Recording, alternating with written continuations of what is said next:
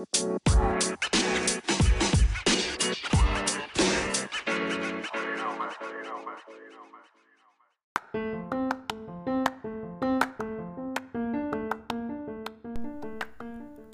い、こんにちは。私、エアコとエアポートが見たアニメを記録、紹介するポッドキャスト、とあるアニメのダイアリー。今回は、えー、番外編的に、えー、と秋アニメの中でこれまでまずっと全話見てきて、えー、これからも最終話までは見るけれども、まあ、決してランキングには入ってこないであろう作品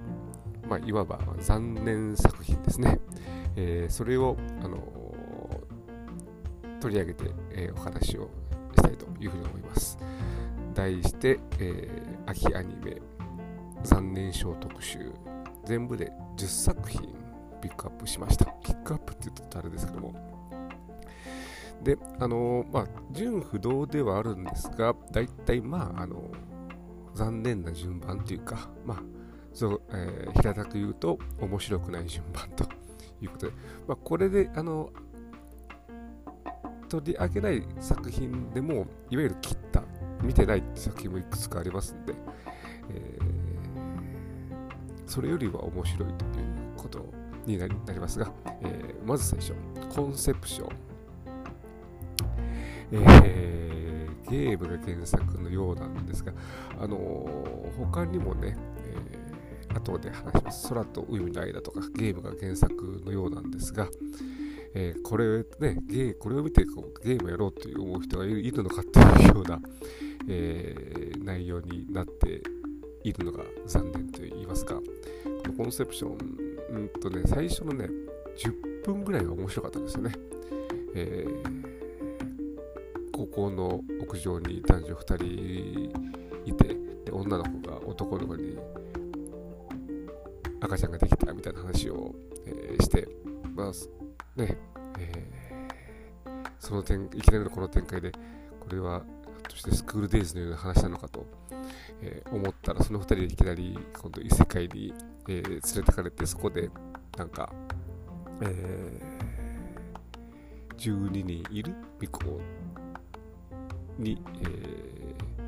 子作りをしなきゃいけないということで、その男の子が奮闘するというような、と説明しながらよくわからんなと、えー、思ってしまうんですが、で、あのー、ちょっとなんか見てて、あの嫌だなっていうかね、そういうふうに思うところが、まあ、その子供を作るっていうのが、まあ、結局すぐにその、まあ、実際の性行為を行うっていうことじゃなくて精神的なつながりをすることで子供ができるみたいなえー、設定になるんですけれどもそのせいでというか、あのー、その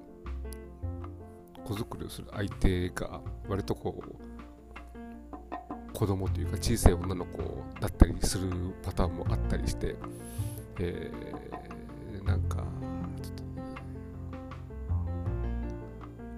えー、いやらしいと言いますかなんかね、えー、そういうことを、そういう設定で楽喜ぶ人がいるのかっていうふうに、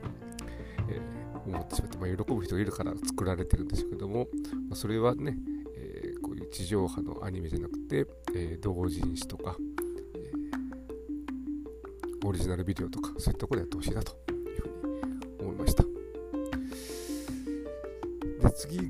が、えー、俺が好きなのは妹だけど妹じゃないっていうこれもまああのコンセプションと同じようないやらしさというか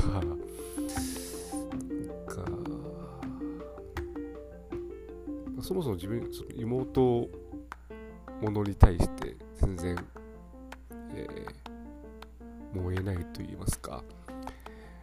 あの俺のん？俺の妹がこんなに可愛いわけがないは好きっていうか大好きな作品なんですけどもそれ以降の、えー、妹がタイトルにつく作品ってなんかみんな同じような設定というか、えー、そんな感じがして、えー、だから大体1話だけ見てやめちゃうというパターンが多くて今回のあれも、えー、これエロ漫画先生じゃねえかと 思って、えー、見るのやめようかと思ったんですがまあとりあえずは見てはいますけれども、えー、見てて面白いのかなという疑問をいつも、えー、抱きながら目がどうでしょうかな。えー、寄宿学校のジュリエットですね。これ、あのー、割と評判がいいというか人気があって、あのー、ね、ランキングやってる人でベスト10に入れてる人もちょくちょく、えー、いて、まあ、本当にそれはね好き好き嫌いというか好みとかね合う合わないというところがあるんで、あのそういった人たちを当然あの批判するわけじゃない。です自分では合わないなと思ってこのねあのなんだろうね面白くないんですよね。いろんな設定とかギャグとかそういったところが。なんかもっとあのジュリエット可愛いしもっとうまくできたんじゃないかという意味で本当残念だなという私は思いました。それの流れで言うと、えー、ベルゼブブ城のお気に召すもの。これも最初12話は面白かったんですけどもなんかどんどんあのなんか毎回新キャラ紹介会みたいなのが続いてる感じでなんか話がこう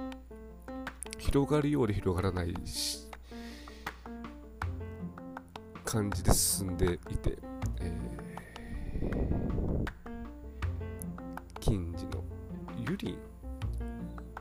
だっけえ、っととの、あのー、まあ、恋愛関係っていうかねその辺にもう少し絞ったらもっと面白く見れたんじゃないかなというふうに思ってます。で、あと、えー、っと、そうですね、メルクストーリー、あと、えー、ミリオン・アーサー、この辺りも、あの、まあ、異世界ファンタジーということで、うん、ちょっと合わないあの、ミリオン・アーサーの方は、割とあのよくある設定ではない気がするんであの設定とか面白く、えー、見てるんですけどもあの主人公のそのグループの人数が多すぎてよくわからないっていう。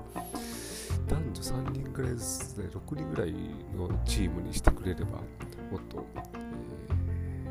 ー、まとまって見れまとまってっていうかねちゃんと見れたかなというふうで残念ですね。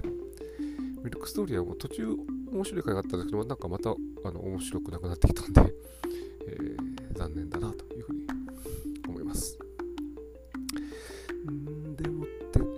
空と海の間ですね、これ本当に1話見たときはもう本当最悪だと思って、えー、そういう声が、ネットとかツイッターとかね、えー、溢れていたんですが、まあ、あの見続けていると、まあ、そんなに悪くないなと思ってずっと最近見てはいるんですが、やっぱりあの、宇宙量と、あと守護神ですね。これが出てくると、しらけちゃう。これ本当かの、これを見てゲームやりたいと思う人がいるのかという、あの疑問率直な疑問を抱いてしまうのと、えー、主人公のキャラとかね、声とかね、喋り方がなんかムカつくんで え、ちょっと残念だなとと、あ、まだ3つ残ってるか。えーとですね、隣の吸血鬼さん。まあ、あのランキングで入ってもおかしくないとは思うんですが、うーんと、なんか、うん、決め手にかけるのが残念かなというふうに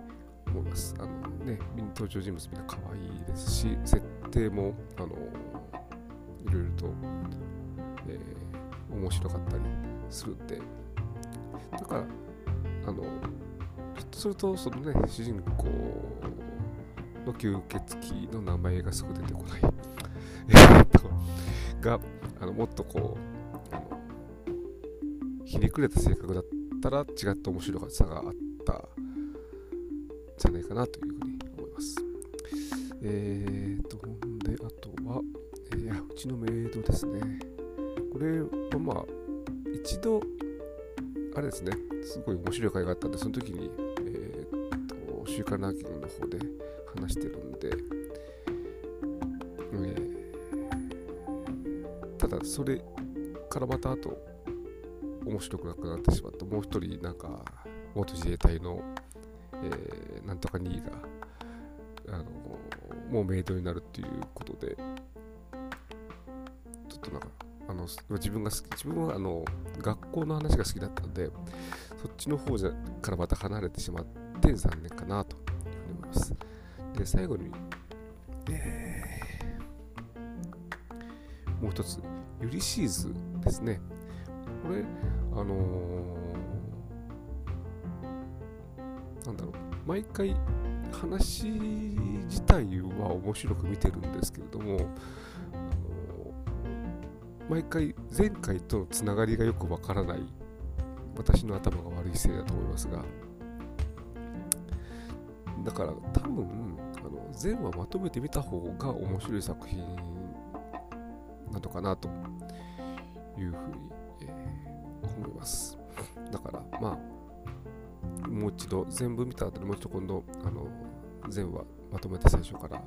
えー、見てみたいなというふうに思っております。そんな感じで今回は、えー、秋アニメ